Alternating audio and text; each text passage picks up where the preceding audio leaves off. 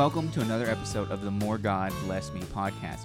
My name is Justin Lee, and if this is your first time listening, I'm glad to have you here with me today. This is also the first time that I'm doing video through our YouTube channel on this podcast. We've been posting the podcast to YouTube for quite a while, but this is the first time that everything's lined up and everything's been here that we've been able to do video. So I'm super excited about that. If you're only listening to the audio version, no worries. You're not going to get any special video cues or anything by coming and listening to the video, but we do now have a video one because I know that that's how a lot of people find podcasts, and that's how a lot of people like to enjoy podcasts. They like to watch a person teach, explain, talk, and things like that.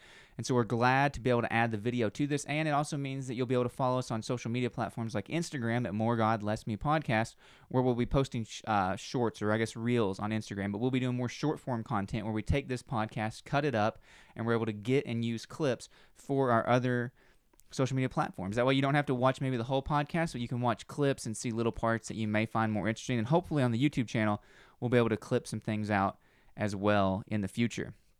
But we're just glad to be able to finally do this video version of the podcast. Though I have to say, before we get started, that this is going to show my one secret of the podcast, and that's that I do use pretty detailed and pretty intense notes to do this podcast. You could almost say a script because I try to have everything that I want to say in my notes because a teaching podcast like this is so important. And I know there's lots of people who are way more talented and way smarter than I am who can just sit down with a camera and a microphone and go to town and do a great lesson.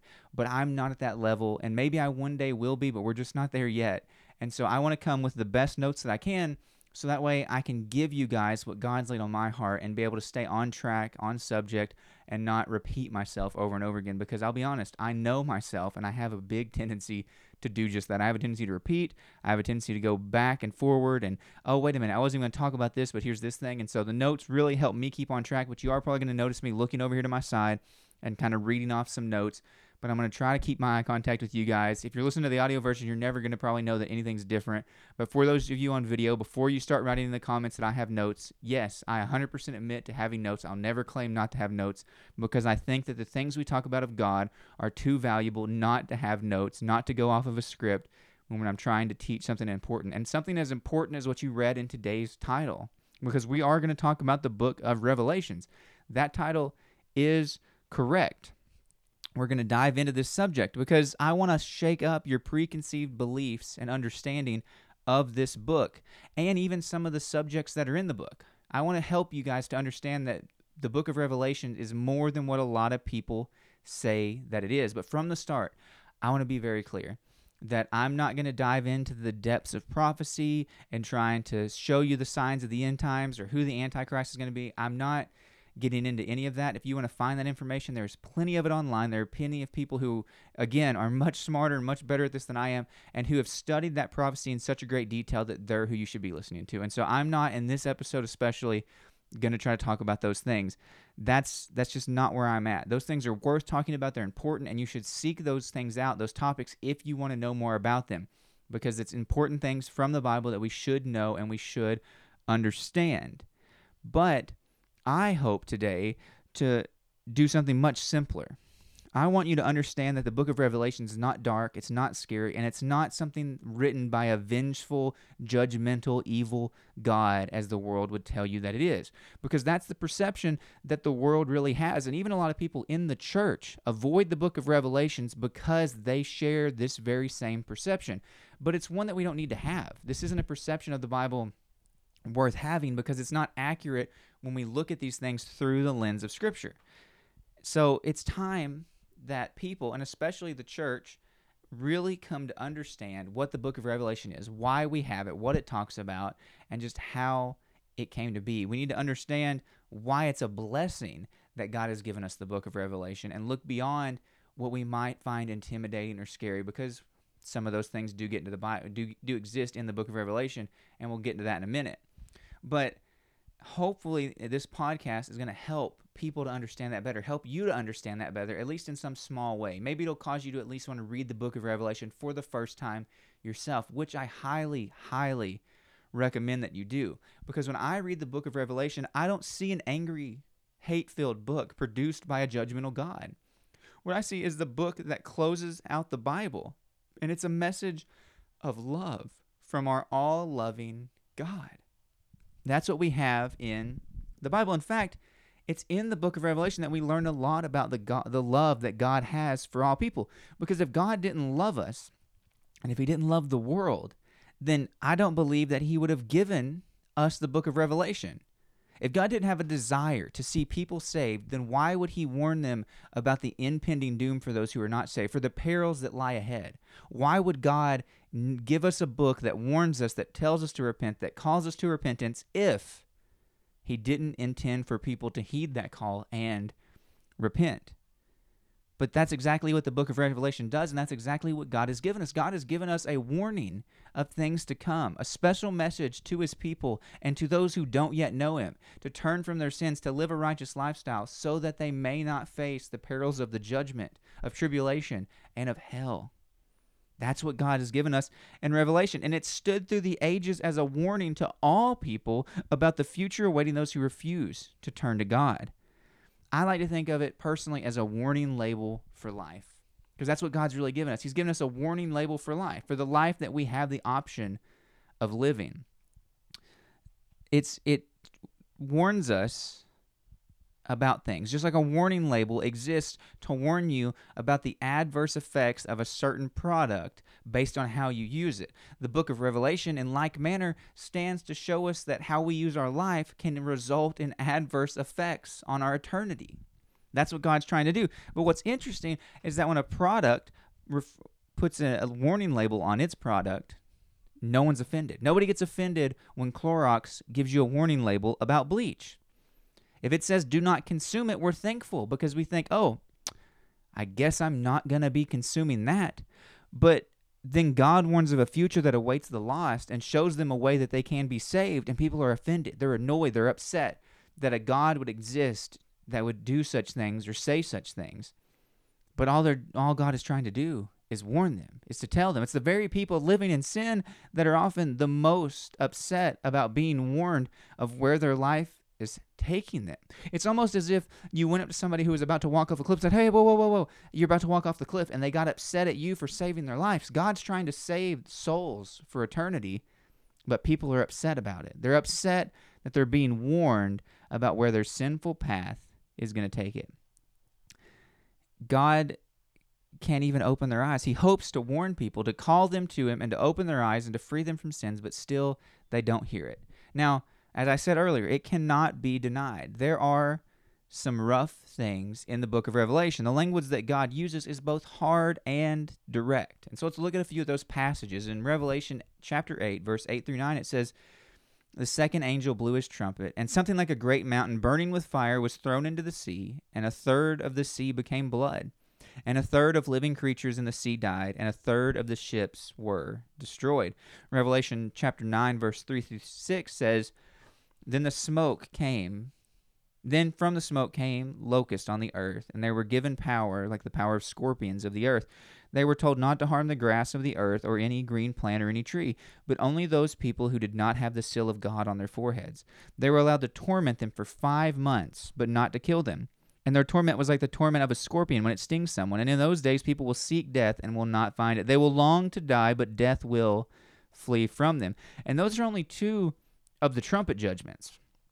There will also be seven vials filled with what Revelation describes as the wrath of God that are going to be poured out on the earth. And these are going to cause plagues, such as what we read in Revelations chapter 16, verse 2, which says, So the first angel went and poured out his bowl on the earth, and harmful and painful sores came upon the people who bore the mark of the beast and worshipped his image. Revelation also describes the final judgment in Revelation chapter 20, verses 11 through 15. Then I saw a great white throne, and him who was seated on it, for his presence, for his presence, earth and sky fled away, and no place was found for them. And I saw the dead, great and small, standing before the throne, and books were opened. Then another book was opened, and which is the book of life. And the dead were judged by what was written in the books, according to what they had done. And the sea gave up the dead who were in it. Death and Hades gave up the death who were in them, and they were judged, each one of them according to what they had done. Then death and Hades were thrown into the lake of fire. This is the second death, the lake of fire. And if any man's name was not found written in the book of life, he was thrown into the lake of fire. Those are some harsh languages, and we can't deny that. That I don't know about you, but those are things I definitely don't want to experience in this life or for all eternity. I don't want to experience the pains, the troubles, the sorrows that those verses describe. But they're in our Bible and they're the words that God uses to warn people. And we have to think about the importance of what God is saying to us through those verses because, of course, He is using strong language. There would be no other way to describe what the end times in hell will be like. We think we know what hell is today. Oh, it's hot as hell outside. No, it's not. Unless you've sat in a furnace or a wood stove full of flaming logs and embers that never runs out, then you can't experience the heat of hell. Or I've had a hell of a week. No, you've not because you weren't tormented 24 hours a day for seven days straight this week. And that would be a reprieve for those in hell who have to face it for all time and eternity. That's why God uses that harsh language. It's a reality, it's a truth, and it's something that we should all want to save ourselves from. And not that we can save ourselves, but we do have the opportunity to accept the salvation of God that's already been offered to us. And we also have to understand that God uses this language and He's so firm and so truthful in it because He cannot lie. And that means that He's not going to try to attempt to hide the truth either. God has to give us the best understanding possible about the true perils of the end times and hell, so every person is going to recognize their need to repent before it's too late. And still, even this doesn't work on the sin hardened hearts and minds of so many people.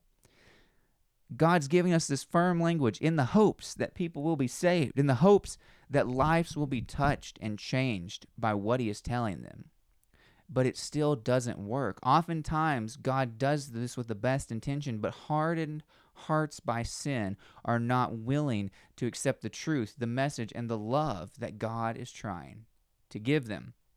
So, why do we think that if God had used PC language or had attempted to try to not offend anyone, that it would have worked any better than what he's already doing? Would having John write, hey guys, just wanted to give you a heads up, things are going to get pretty bad. Uh, so I'm not going to tell you what you should or shouldn't do, but maybe think about changing. Do we really think that that language would have worked better than what God has already give us in Revelation, detailing the perils that is going to be a reality? These are not figments. These are not false statements. These are God warning us through prophecy of what's going to happen. And if you've read the Bible, if you know anything about biblical prophecy, what God says will pass always comes to pass, and this will be no different. Our world needed the truth, and thankfully, that's exactly what God provided them. God gave us the full truth, unadulterated, unedited, uncensored, because people needed to hear it. I can understand how people misinterpret this, how they can misunderstand what God intended, how they can misunderstand the entire book of Revelations. It's easy to get taken off guard by the realism that exists in this book and to miss the fact that this book is not saying, Look at all I'm going to do to you. I know it can feel that way. It can feel as though Revelations is like, Look, this is what I'm going to do to you. But that's not what I believe God intended to say. What it's really saying is, Please, please, please don't let this future be yours. Don't let what the reality that I'm describing be what you are forced to face for all time because there is a better way. Please reconsider your ways and change your life so that you can spend eternity in perfect peace. In Revelation, we see God warning and really crying out to everyone to change because he wants all people to be saved. He doesn't want to see any perish, but for all to come to the knowledge of truth.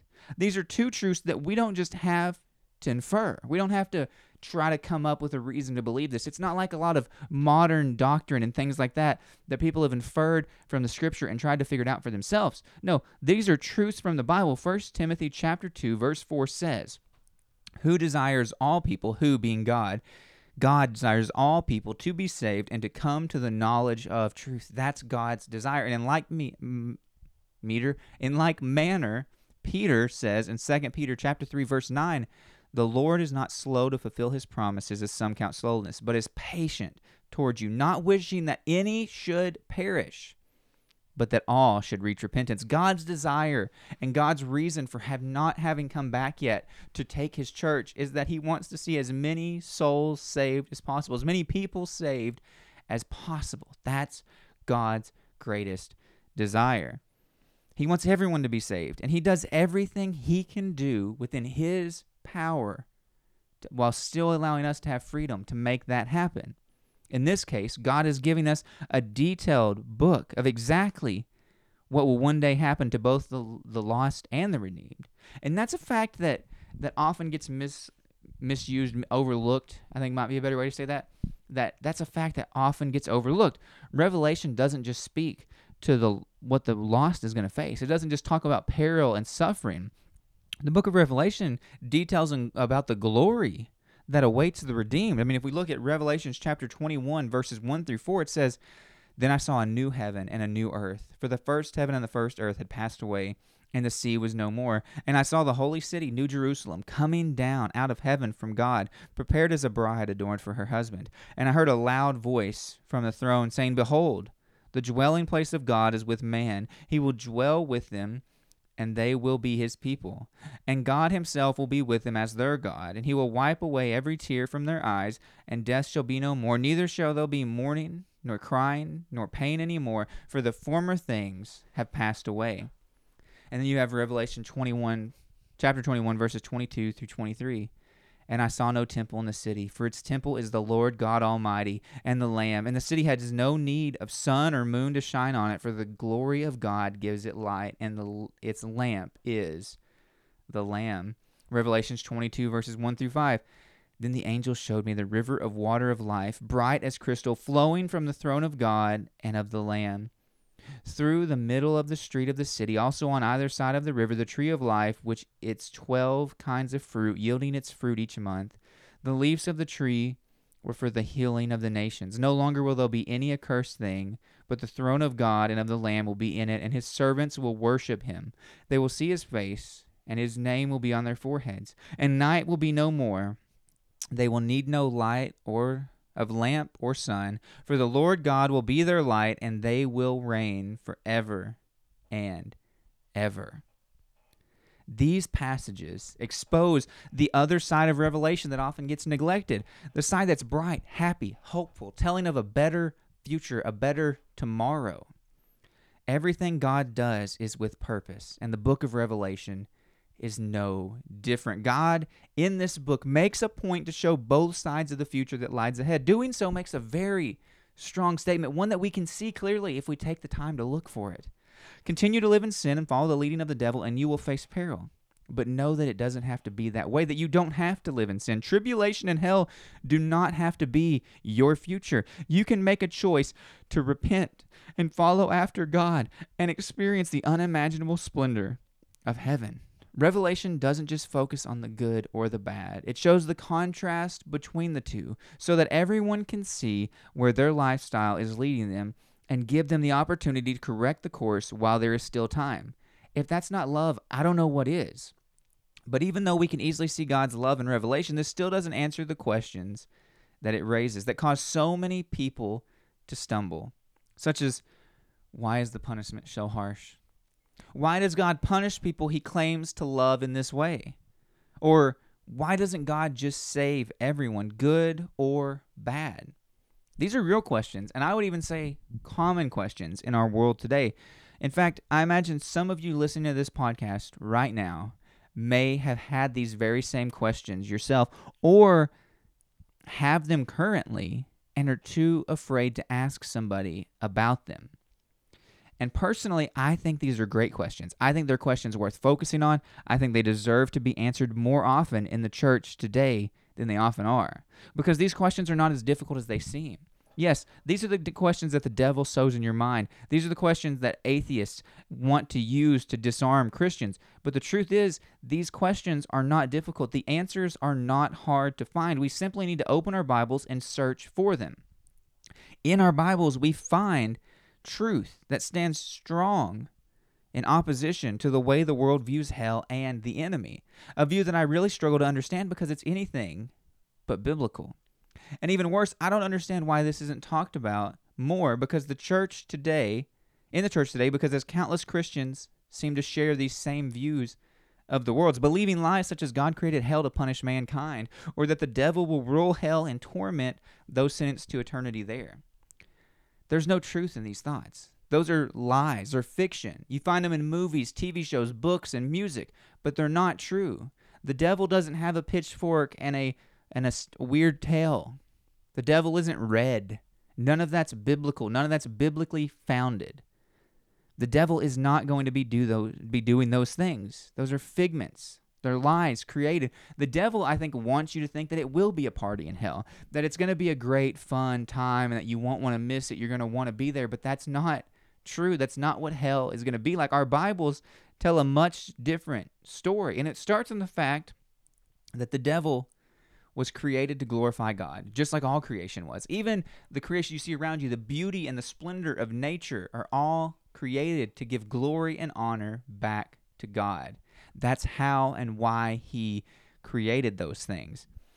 But again, God created the devil to glorify him. We read in Isaiah chapter 11, verse 14, that Satan wasn't content to live that way. He wasn't content to just glorify God. He wanted to become God. And starting at verse 12 of Isaiah chapter 14, it says, How you were fallen from heaven, O day star, son of dawn, how you were cut down to the ground you who laid the nations low, you said in your heart, I will ascend to heaven above the stars of God. I will set my throne on high. I will sit on the mount of the assembly in the far reaches of the north. I will ascend above the heights of the clouds. I will make myself like the Most High. But you were brought down to Sheol, to the far reaches of the pit. The devil wanted to be like God, and it was because of this sin that the enemy and the other angels who stood with him it was because of this that hell was created. Jesus provides this insight for us in Matthew chapter 25 verse 41. It says, "Then he will say to those on his left, depart from me, you cursed, into the eternal fire prepared for the devil and his angels." Notice it doesn't say prepared for you. That's what we think a lot of times. I actually just really thought about that. A lot of people would say that that verse means look, you who but depart from me, you cursed, into the eternal fire prepared for you. That's the way we almost want to finish that verse, but that's not what it says. It says clearly in Matthew chapter 25, verse 41. Please look it up for yourselves. It says, the eternal fire prepared for the devil and his angels. I emphasize this because this verse is so very important. It makes it clear that God's intention when creating hell was not to punish mankind, it was meant to punish the devil. And that's the other truth of Scripture that the world seems to miss. The devil is not going to be the one doing the tormented, he will be the one being tormented. He will not have the freedom to rule in heaven. He will not have the ability to touch a single soul or touch a single person. He will not be the one doling out the punishment. The lake of fire itself will be the one doing that. I'm gonna have to take a drink, and because this is video now, we're just stuck with it in the audio too. Whew. But that's the honest truth. Hell was created for the devil, and because of that fact, we know that he will not be the one doing the tormenting, but that he will be one of those being tormented. Hell is his punishment, not his kingdom. And we know this not just because of that verse, but because of another verse in the book of Revelation, verse chapter 20 verse 10, and it says, "And the devil who had deceived them, the devil's a deceiver. He tries to convince you that his way is right and truthful. He wants you to think that hell is a fun playground for sinners, but it's not. The devil who had deceived, who is currently deceiving, the devil who had deceived them, was thrown into the lake of fire and sulfur where the beast and the false prophet were, and they will be tormented day and night forever and ever. They're not in charge of hell, they're not leading a seance, a cult, or anything like that. They are eternally going to be facing torment. That's what hell has in store for the devil.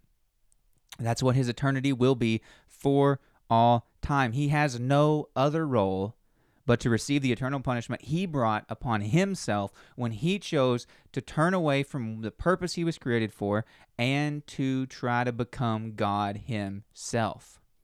Had he been content in his position, much of what we see about hell and revelation and those things in the Bible and sin would not be the way that it is. But the devil was not content. Now, this doesn't answer every single one of those questions we mentioned earlier. In fact, it kind of changes, if not raises, some questions. Because if hell wasn't created for people, then why does God send people to hell? It's another great question, and it's one that deserves a good answer. God created mankind, mankind. God created mankind to be in communion with Him.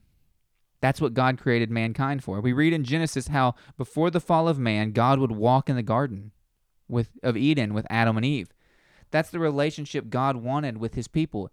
He wanted to be in close relationship. But God also created us with completely free will, giving us the ability to do anything that we choose. Not even God will stop us from doing what we desire in ourselves to do. That's what it means to have true free will. We have the full autonomy to do anything and everything that we want to do. We can do it. We can do whatever we want. Nothing's going to stop you from living the lifestyle that you want to do, whether it's righteous or whether it's sin. Nothing can stop you from what you decide to do in your mind. That's what we have to realize. That's the free, unadulterated will that God has given us. And without free will, it would have been impossible for us to have the real relationship with God that He desires. Because we would not have had the opportunity to choose, making us nothing more than robots following our programming. But that's not what God wanted us to be. God didn't want us to be autonomous. He didn't want us to be robots. He didn't want us to be following a program. The same free will, though, that God gave us because He wanted that relationship with us is what made it possible for us to be susceptible to sin and to be deceived by the enemy. That's how it works. God had to give us free will, otherwise, our relationship with Him wouldn't be authentic. It wouldn't be real, it wouldn't be genuine. But that same free will is what made it possible for sin to enter the world through Adam and Eve because they had desires within them. They were able to choose what was wrong and have that in their hearts and their minds. And sin separates us from God because God, being fully righteous, cannot be partnered with unrighteousness. And that's what we see in the garden. The devil deceived Eve using the same wicked desire that he had that had that he had to be like God. That's what the the whisper was in her ear. You'll be like God if you eat this fruit. That's what he told her. And she believed it and she wanted it. And she took a bite of that apple and sin entered her. And then this sin was followed by Adam partaking of the fruit as well and it caused them to be removed from the garden and separated from God. Sin entered the world that day, and it's truly never been the same since. The world has been never been the same since sin entered the world through the first man and woman. Separated them from God. In their sin, they separated themselves from God. It was a desire not to serve the God of heaven, but to, be, to become the God of their own lives sharing in the sin of the devil that caused hell to be created in the first place. And that's really the key. When we share in the sins of the devil, when we act in wickedness, we make ourselves eligible like he did for hell. When people make decisions to feed their sinful pleasures, they believe they're walking in freedom. The Bible teaches, though, that they're the ones who are trapped and they're caught in the snare of the devil. They're doing His will and storing up a punishment for themselves. And that's the way every one of us once lived, believing that we were living for ourselves when in reality we were simply following the leading of the devil straight to an eternity in hell. The truth is that it's only by God's grace and love that we don't have to face the punishment for our past sins. I hope you realize that. Because God made a way that anyone willing to change their lives and follow Him in righteousness can receive salvation. Through the blood of Christ, all people can change their destination from hell, sorry, from hell to heaven. And because God so loved the world, understand that God isn't sending all because God so loved the world. We have to understand that God isn't sending or forcing anyone to hell.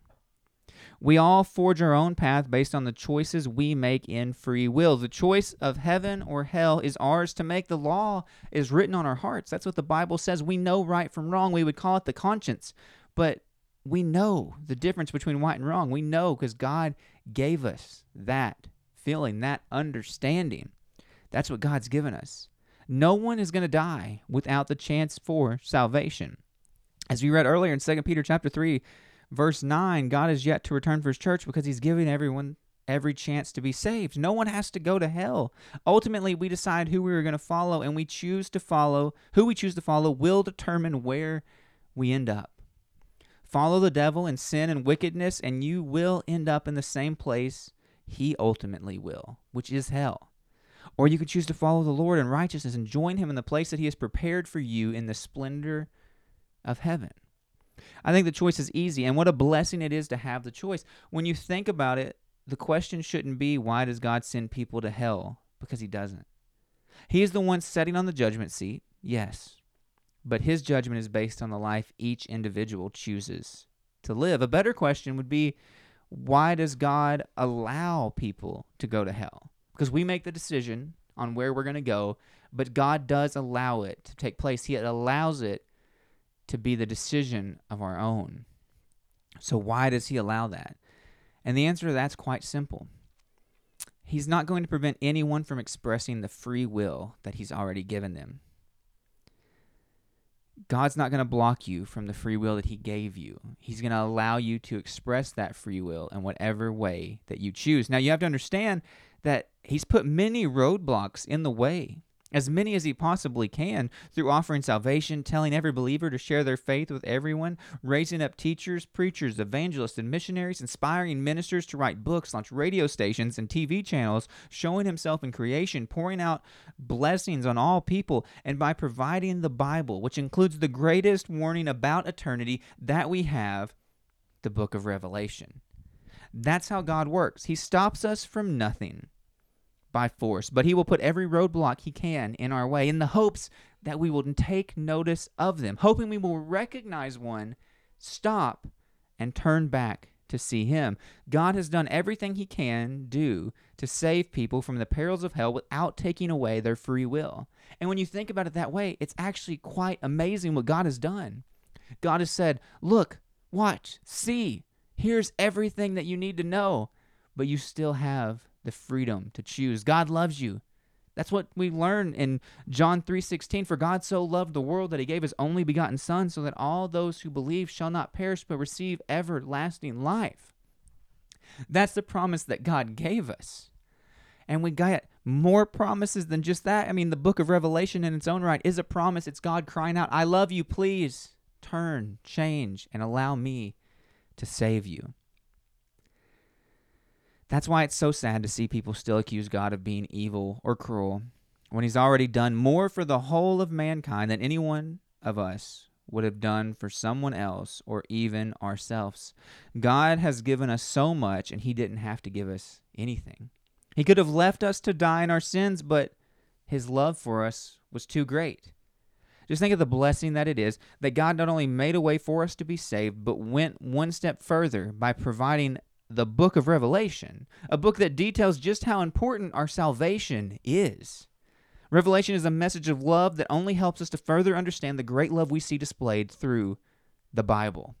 Sadly, the misuse of this book in the church for centuries has caused both it and the God who gave it to be seen in the wrong light. That's why we're here. That's why it is the way it is, because Christians for too long have used this book as a weapon against the very people we're called to help.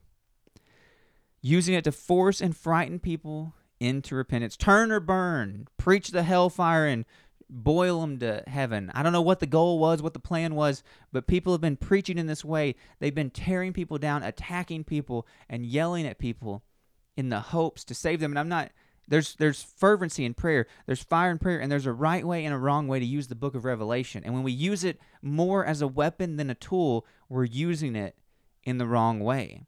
Even the language that we use, we shout for emphasis. We don't shout to frighten or scare. We're apostolic, we're Pentecostal, we're people who are loud and proud and happy and excited to preach the gospel message. But we don't do it to scare people to hell because scaring people to hell doesn't keep them in heaven. It only works for a night, for a time, and it's been going on for far too long. And it's the reason that people listening to this right now don't understand the book of Revelation in the way that they should. It's the reason that our world sees our God as evil because people have painted him in that light by their presentation of his word. When you read the Bible for yourself, you do not see a hateful, evil, greedy, mean, arrogant God. What you see is a God who loves and cares every step of the way and wants nothing more than a close, intimate relationship with the people he calls his own. That's what you see in the Bible, but it's because of misuse that many don't see that. And a lot of the people who misused the Word of God, misused Revelation, did so with well intending hearts. They didn't set out to tear down things. They hoped to reach people for God, but it didn't work. In a lot of ways, it did more damage than good. And that's the thing that we need to learn moving forward as the church today. Let us not make the same mistakes that our forefathers made, but let us learn and change and adapt and reach the culture. The truth doesn't change, but we can change to find the best way to take the fullness of truth to every person who needs to hear it if it didn't work before, if it's what got us in this place to begin with, that people don't know God, want to be as far away from God as possible, then it's not the same methods that we should be using. But we should be using the Word in the best way to reach the people. We don't change the doctrine, we change the method and the outreach. And there's damage done in the world today that those of us living in the last days must do our best to correct before time runs out. It's time to use the book of Revelation as I believe God intended it as one more tool on our belt to reach a lost and dying world, something given to us by God to take the life saving message of Jesus Christ to all people. It's interesting to think that we are given weapons and armor from God. Those things are detailed greatly in the Bible. But what's not told in the Bible is that we are to use them on the lost. Our weapons, our armor, our shields are not things that we are told to use against the rest of mankind. We are only told to use them against the spiritual powers that we are at war with. It's all right here for us in Ephesians chapter 6, starting at verse 11. It says, Put on the whole armor of God that you may be able to stand against the schemes of who? The devil. For we do not wrestle against flesh and blood, but against rulers and against authorities and against cosmic powers over this present darkness, against the spiritual forces of the evil in the heavenly places. So to pause there briefly, we do not wrestle against flesh and blood. Too much time has been spent in the church trying to fight against flesh and blood. We need to be taking on spiritual things, on principalities that we cannot see but we know exist because the Bible tells us about them. If we want to arm ourselves with weapons and if we want to use them, we need to use them in the right manner towards the right thing. And that means using them not against other men and women, but against the enemy and against his demons. That's what we need to use our weapons for. Starting back at verse 13, it says, Therefore, take up the whole armor of God that you may be able to withstand the evil day, and having done all to stand firm. Stand therefore, and having fastened on the belt of truth, and having put on the breastplate of righteousness, and as shoes for your feet, having put on the readiness given by the gospel of peace. In all circumstances, take up the shield of faith with which you can extinguish all the flaming darts of the evil one, and take the helmet of salvation and the sword of the Spirit, which is the Word of God. Even though these things often seem to get confused in the church, we have to realize that we're not at war with the lost. And I hope I've made that point clear. We have to, we've been sent to help them to the very best of our ability. That's what we've been called to do. Doctors don't use weapons on those they're trying to help, they use specialized tools. And it's interesting to think that Jesus came and he used a reference saying the doctor doesn't treat healthy people, but he comes for the sick people. And that I've come for the lost, the broken, and the sick. That's what Jesus told us. And they're the very people that he commissioned us all to reach before he took his place in heaven. As a Christian, we are called to the lost, we're called to the broken, and we don't need to use weapons to attack them further. They've been attacked enough by the enemy. What we need to use is the specialized tools given to us by God to reach them in their need and reach them where they are. If we want to fulfill our commission and reach the lost and dying world, we don't need to confuse our weapons with our tools. We need to use everything in the way that God meant it to be used. And the book of Revelation is a specialized tool that we can use to reach our lost and dying world. We don't need to shy away from the book of Revelation. We need to use it. But we need to use it to paint that picture of contrast, to tell people, look, here's what's going to happen to some, but it doesn't have to happen to you. You can experience the good, the bright, the happy side of it. That's the opportunity that we have through the book of Revelation. We don't have to yield it as a sword and cut down the very people we're supposed to help, but we can use it as a tool to build them up better, to help them get on their feet and be able to walk towards God. With it, we can show the love of God and that love that He has for all people. And all we have to do is share the same truth with the lost as I've shared with you today. I hope that you can see that the book of Revelation isn't what the world falsely believes it to be, but that it's a great letter of love from a God who is going to do everything he can to see as many people saved as possible. That's what God is trying to do, and that's what he's doing through the book of Revelation. If you can see this, then please don't keep this blessed truth to yourselves. Look for the chance to share it with others, to answer some of the questions they may be struggling with, the very ones you may have come to this podcast struggling with. And I hope I've answered those questions today. We need to clear up confusion and show people that the book of Revelation is really not bad, but it's about love. We need to show people what this book is really all about. You can have a part in doing this if you take every chance to tell others what you now know. And you can also help us continue to reach more people with this truth and the other truths that we've shared on this podcast platform by partnering with this ministry. And how do you partner with us? We don't want your money, we don't want anything. We just want a moment of your time for you to like, comment, subscribe, rate, whatever it is on the platform you're on to let them know that you appreciate this podcast, that you enjoy this podcast, that you find it helpful then do that on that platform because that will do the best thing you can do and get this message in front of more people. If you agree with this, then please do those things so that people can see this truth, so they can see the book of Revelations in a better light. I truly hope that I've helped you today. I almost want to sit here and rehash things just to make sure I drove the point home, but I believe it was there. The book of Revelation isn't evil. Yes, it has harsh and mean and what seems like angry language. And there is going to be some wrath involved but it also tells of glory and it tells of greatness and it tells of a future that everybody desires. Everybody wants eternal life. Everybody wants eternal peace. Everybody wants days without clouds, rain, and gloom. And those days are ahead for those willing to trust in God. We will experience a perfect eternity. That's what waits for us in heaven. And what a great, great blessing that it is. I hope that I've made that clear in this podcast today. If you have questions, comments, and concerns, then let us know. You can email me at email at moregodlessmepodcast at gmail.com. It's e- yeah, it's moregodlessmepodcast at gmail.com. I feel like I said that a little weird the first time. But it'll be in the description everywhere that this is posted. You can email us. You can leave us a comment whatever it takes, you can find us on social media and send us a direct message. I don't care. If you have comments, questions, and concerns, then let us know. If you have critiques, if there's things that you think I could do better in this podcast, I want to hear those things too, because that's the only way that I'm going to get better is by hearing your feedback and doing things to help better meet your needs. I hope that this podcast has been a blessing to you this week.